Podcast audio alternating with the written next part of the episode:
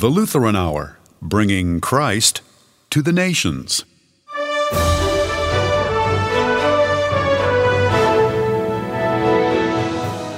The Old Testament books of Samuel tell the story of Israel's King David. Dr. Michael Zeigler says they also share the promise of the greater king to come. The Bible calls Jesus the Son of God because he's the answer to the promise God made to David. And this God makes promises to you, too. And Dr. Tim Saleska ponders the mystery of God's grace. In these last days, God has spoken to us by His Son. He's the one that we listen to and cling to when we need a word from God in the midst of the silence in which we all live. That's today on the Lutheran Hour. Hello, this is Mark Eischer. Thanks for making this program part of your day, and thank you for your faithful support. Your gifts and prayers help the Lutheran Hour bring Christ to the nations and the nations to the church. Learn more at LutheranHour.org. Now, here's our speaker, Dr. Michael Zeigler. Dead man walking. Dead man walking. Tom was 12 years old.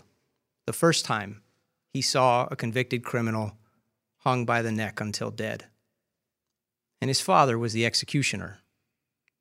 Being a hangman wasn't his original calling, it was just part of the duty that came with being sheriff of Travis County, Texas, in the year of our Lord, 1894. Tom's father had been a cattle rancher. Tom's mother died when he was six, and Aunt Lena moved in to help take care of the children.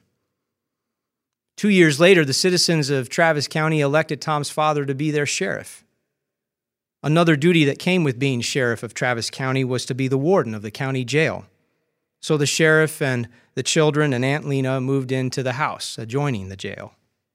The prison at that time housed nearly 300 prisoners, hardened, condemned criminals, some of them seemingly beyond all rehabilitation.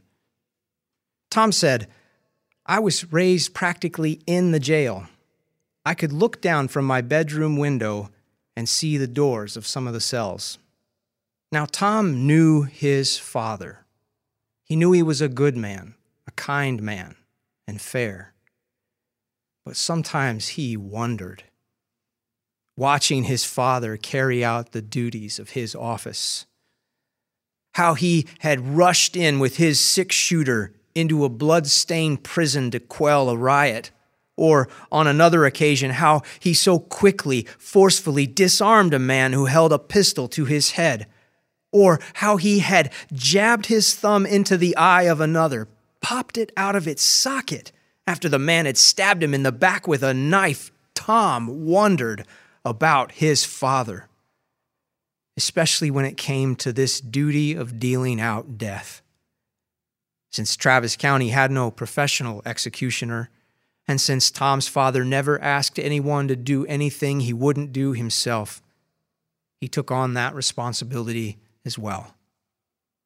Authors Verdon Adams and David Grann have both written accounts of Tom's father, Sheriff Emmett White, who consequently went on to serve as the mayor of Austin and then as a county judge. I've been thinking a lot about Tom and his father because I've been listening to the books of 1st and 2nd Samuel from the Old Testament of the Bible. If you've never read the books of 1st and 2nd Samuel or if it's been a while, you got to go back and check it out. It's one story broken into two parts. It'll take about 4 hours to read the whole thing or to listen to it on an audio Bible. It's the story of the startling rise and shocking fall of David, ancient Israel's most famous king, second only to Jesus of Nazareth. Now, the book of Samuel is no heartwarming bedtime story, but it does contain some of the most colorful characters in all of scriptures. And sometimes these characters show themselves to be a bunch of hardened, condemned criminals, seemingly beyond all rehabilitation. And you and I aren't as different from them as we might like to think. And that's why we need to listen to the books of Samuel. Now, when I say characters in the book, I don't mean fictional. I understand that some people believe that the book of Samuel is a work of fiction, but that's not how I see it. See, I listen to 1st and 2nd Samuel because I'm a follower of that other king. I follow him because I believe that even though Jesus of Nazareth was condemned to die and executed on a cross, three days later, God raised him from the dead. And what's more, God made him king. King of this world, king of the universe. And one day Jesus will return to be king and to be judge, your judge and mine. Because I believe this about Jesus, I also believe that the narrator of 1st and 2nd Samuel, along with the rest of the Bible, is telling us the truth. And in the first place, it's truth about Jesus. The whole story is about Jesus. And 1st and 2nd Samuel are an important part of that truth because right in the middle of this two-part story there's a promise about Jesus.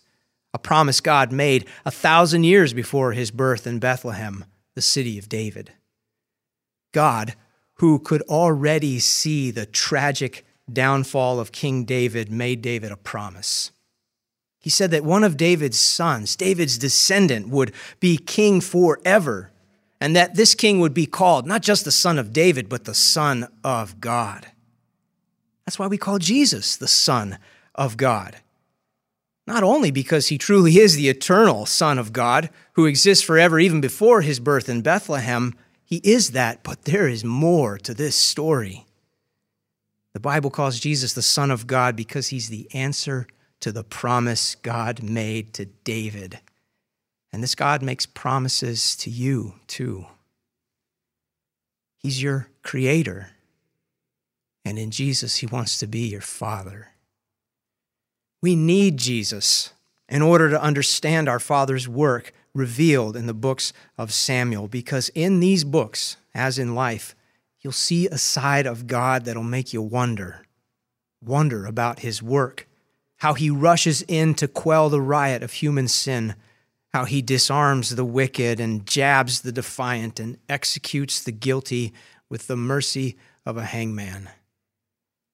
Listening to the books of Samuel, you and I might just become like Tom and his siblings who wonder at their father, even as they cling to his loving heart. And Eli will make you wonder, because Eli's a dead man walking. Eli's one of the first characters that we meet in the book of 1 Samuel. Eli's supposed to be the leader of God's people, Israel. He's supposed to be their spiritual visionary, but he's so willfully blind in his duties that he lets his sons abuse the power of their office. They're using the office of priest for their own personal gain. They're abusing God's people and they're dishonoring God. And so God tells Eli, their father, that he's going to put him and all the men in his household to death. And he's going to raise up another leader in Israel. And it turns out this new leader is just a child, the boy, Samuel, whose mother, Hannah, had given him up to serve in the house of the Lord all the days of his life. Listen to how the Lord calls Samuel, as recorded in 1 Samuel chapter 3, and listen for Eli. Listen how he responds when he hears that God has become his executioner. The boy Samuel was ministering before the Lord under the supervision of Eli. Now, in those days, the word of the Lord was rare. There were not many visions. And it happened in that day.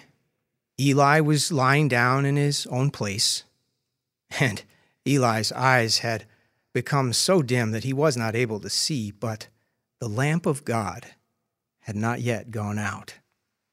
And Samuel was lying down in the temple of the Lord where the ark of God was. And the Lord called Samuel. Samuel answered, Here I am. He ran to Eli and said to him, Here I am, you called me? Eli said, I did not call you. Go back and lie down. So he went and lay down. Again, the Lord called Samuel. Samuel got up and ran to Eli and said, Here I am, you called me.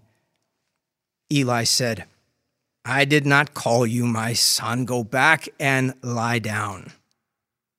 Now Samuel did not yet know the Lord. The word of the Lord had not yet been revealed to him. And the Lord called Samuel a third time. Samuel got up and went to Eli and said, Here I am. You called me.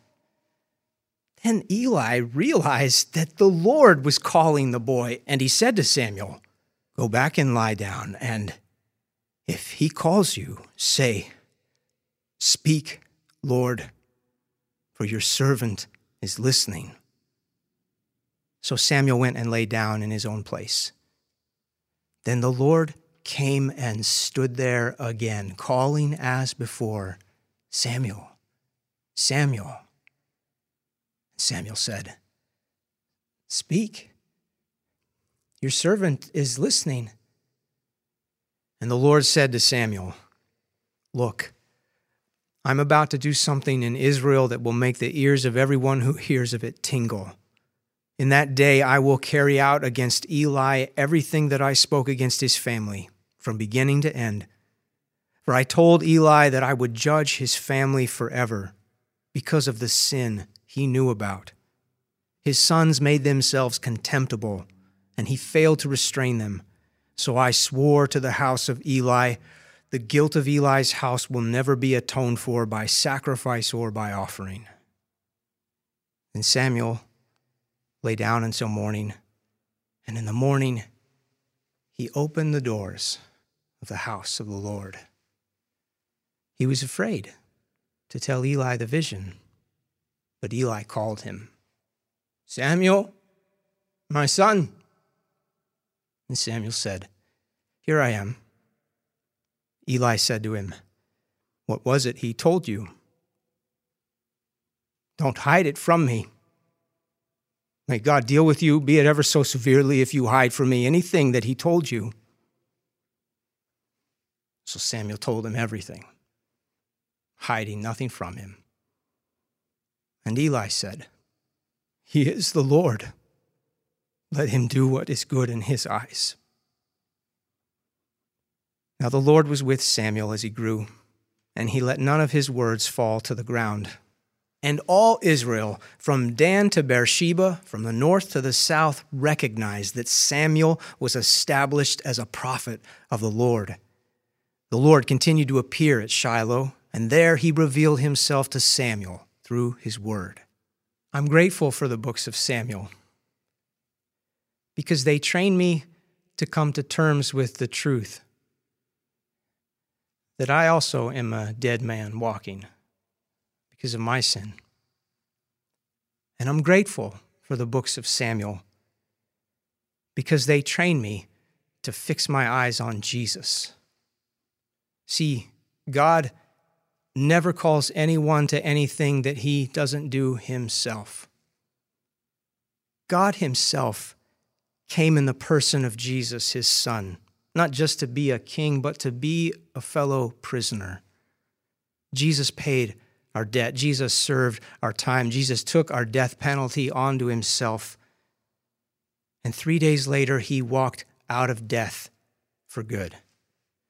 And now he lives and he calls you on this same circuitous path through death. Not just physical death, but rehabilitative death. Death to your old self, death to your sin when you are baptized into Jesus, you're baptized into his death so that you might walk with him in new life, now in his spirit, and one day fully in your resurrected body. Eli accepted his death sentence from God. And by grace, you and I can accept ours. Because dying, we live and the doors of our Father's house are always open. Tom, the son of the executioner that I mentioned earlier, grew up to be a Texas Ranger, an FBI investigator, and a warden for two prisons. For 51 years, he served in law enforcement, following in the footsteps of his father. Both father and son were strict when it came to enforcing the law, but they also believed that every human being, no matter who they were or what they'd done, everyone ought to be treated with dignity and love. Tom remembers how his father would never ask anyone to do anything he wouldn't do himself. And he lived this principle not just as the executioner. In the late 1890s, the Travis County Jail had no proper facilities for caring for juvenile prisoners. And the sheriff would not abide sending a youngster into the prison proper. So, whenever a young person was convicted of a crime and sent to serve time, the sheriff would find alternate housing arrangements. And since not many townspeople were eager to welcome some unknown juvenile delinquent into their homes, the sheriff and his family, in Christian hospitality, made sure the doors of their house were always open. Tom remembers a 15 year old girl who was sent to serve time in the prison.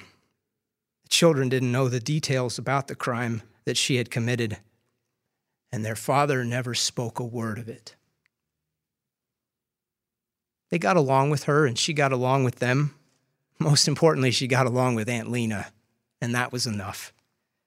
She stayed with them so long, she became part of the family. Would you pray with me? Dear Father, I am guilty of sin, but you brought me into your family. I don't understand your ways, and sometimes you make me wonder. But you have shown me your heart in Jesus. So help me cling to him in faith because he lives and he is king with you and the Holy Spirit, one God now and forever. Amen.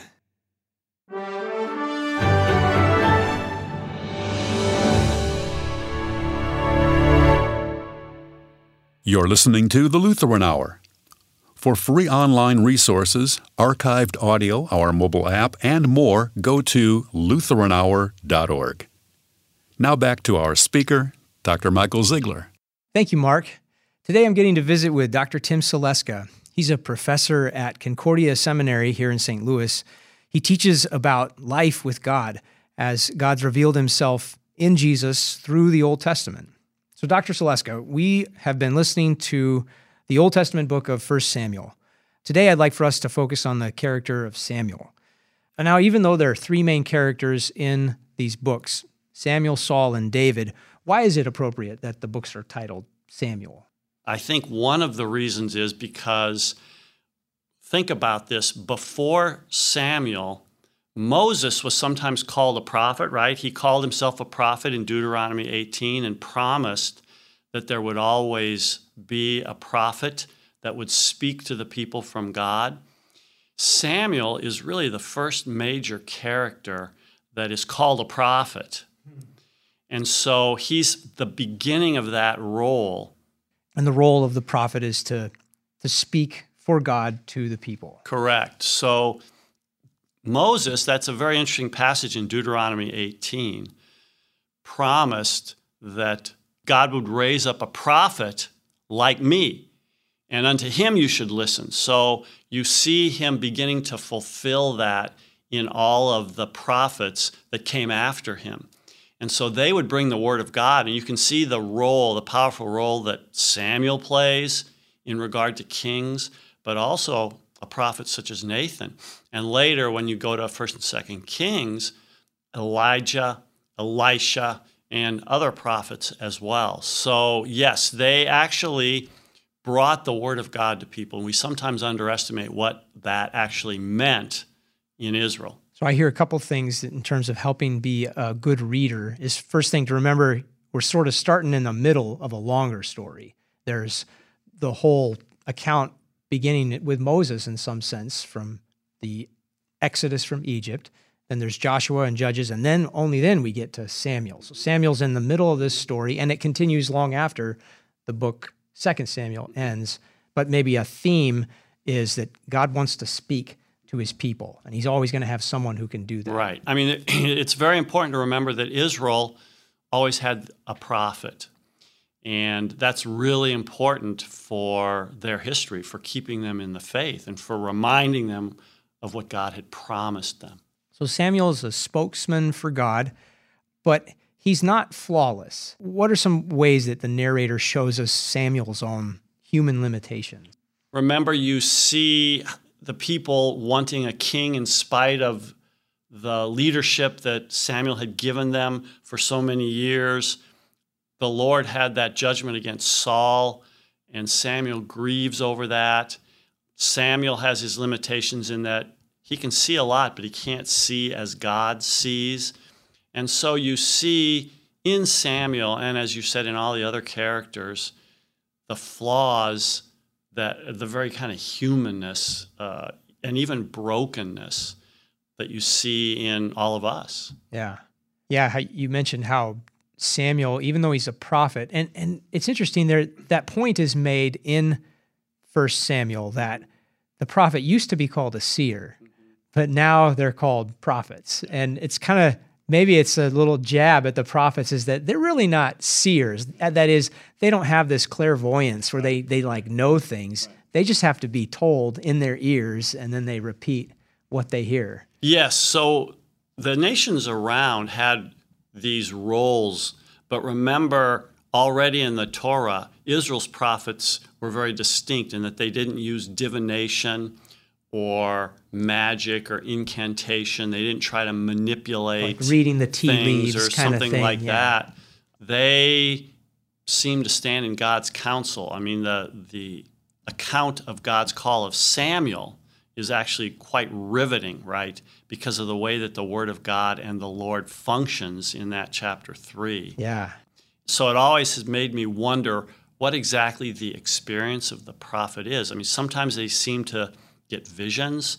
Sometimes it just says, and the Lord said to them. Well, what does that look like? There's a lot that we don't know that we wonder about as we read the stories, which makes them interesting, I think. Probably the clearest example of Samuel not being able to see like God sees is when after the first king who's you know tall and head and shoulders above everybody else fails the very next moment when he goes to pick a new king for God he he goes straight for the tall guy you know he thinks that David's older brother is the right guy and the Lord says no not him and the takeaway is that you look at the outward appearance but the Lord looks at the heart so so Samuel still like he says he, he can't see like God sees. What, what does that say about him? What does that say about us? Okay, so I think that's a really interesting question when you think about approaching the books of Samuel, because so much of the book is about God's election, God's choice.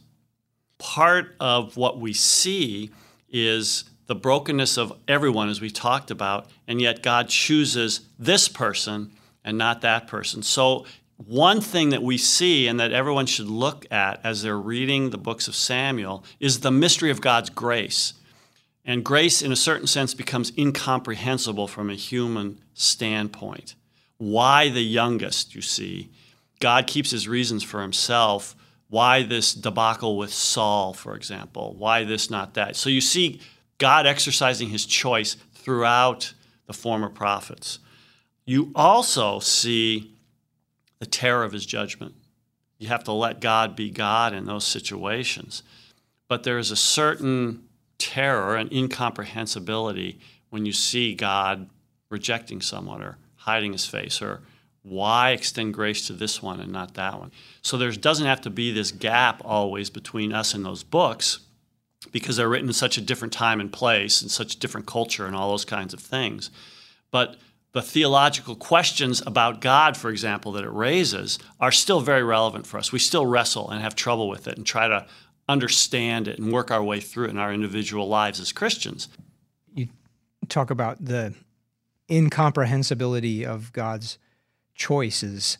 And this this really does fit with what we know as Christians that God would choose a crucified king in kind of um, in mockery to be the chosen, to be the one, and that Christians would follow this cruciform, crucified way of life. It's in some sense terrifying, yet comforting. And so reading reading these books, First and Second Samuel, help us help us in that walk. Help us struggle through it. Notice that so often when you think of not only Saul, but David and even Samuel, Israel and these individual characters needed a word from God. They did not want God to remain silent. So we live in a world in which God seems just as silent. What the heck is going on, both on the economic level, on the social level, political level, military level? When you th- look at the news in the world, it's incredibly depressing. We have to remember that what we desperately need is a word from God. And the word we get is what he has spoken to us in his son Jesus. That's why he actually calls Jesus the word made flesh, right? Yeah. And he says, in these last days, God has spoken to us by his son. So his son is the prophet, because he's the word incarnate, you see. He's the one that we listen to and cling to when we need a word from God in the midst of the silence in which we, we all live. And so, again, our situation is parallel to Israel and these books of Samuel. And again, that's one of the ways to begin reading Samuel, not as so distant from us, but as situated, waiting to hear a word of God, waiting for God to deliver on his promises, just like we are on the other side of the resurrection of Jesus. That's really helpful. It, it makes me want to go back and listen to it again, read it again. So thank you. We'll, we'll have more conversations about this.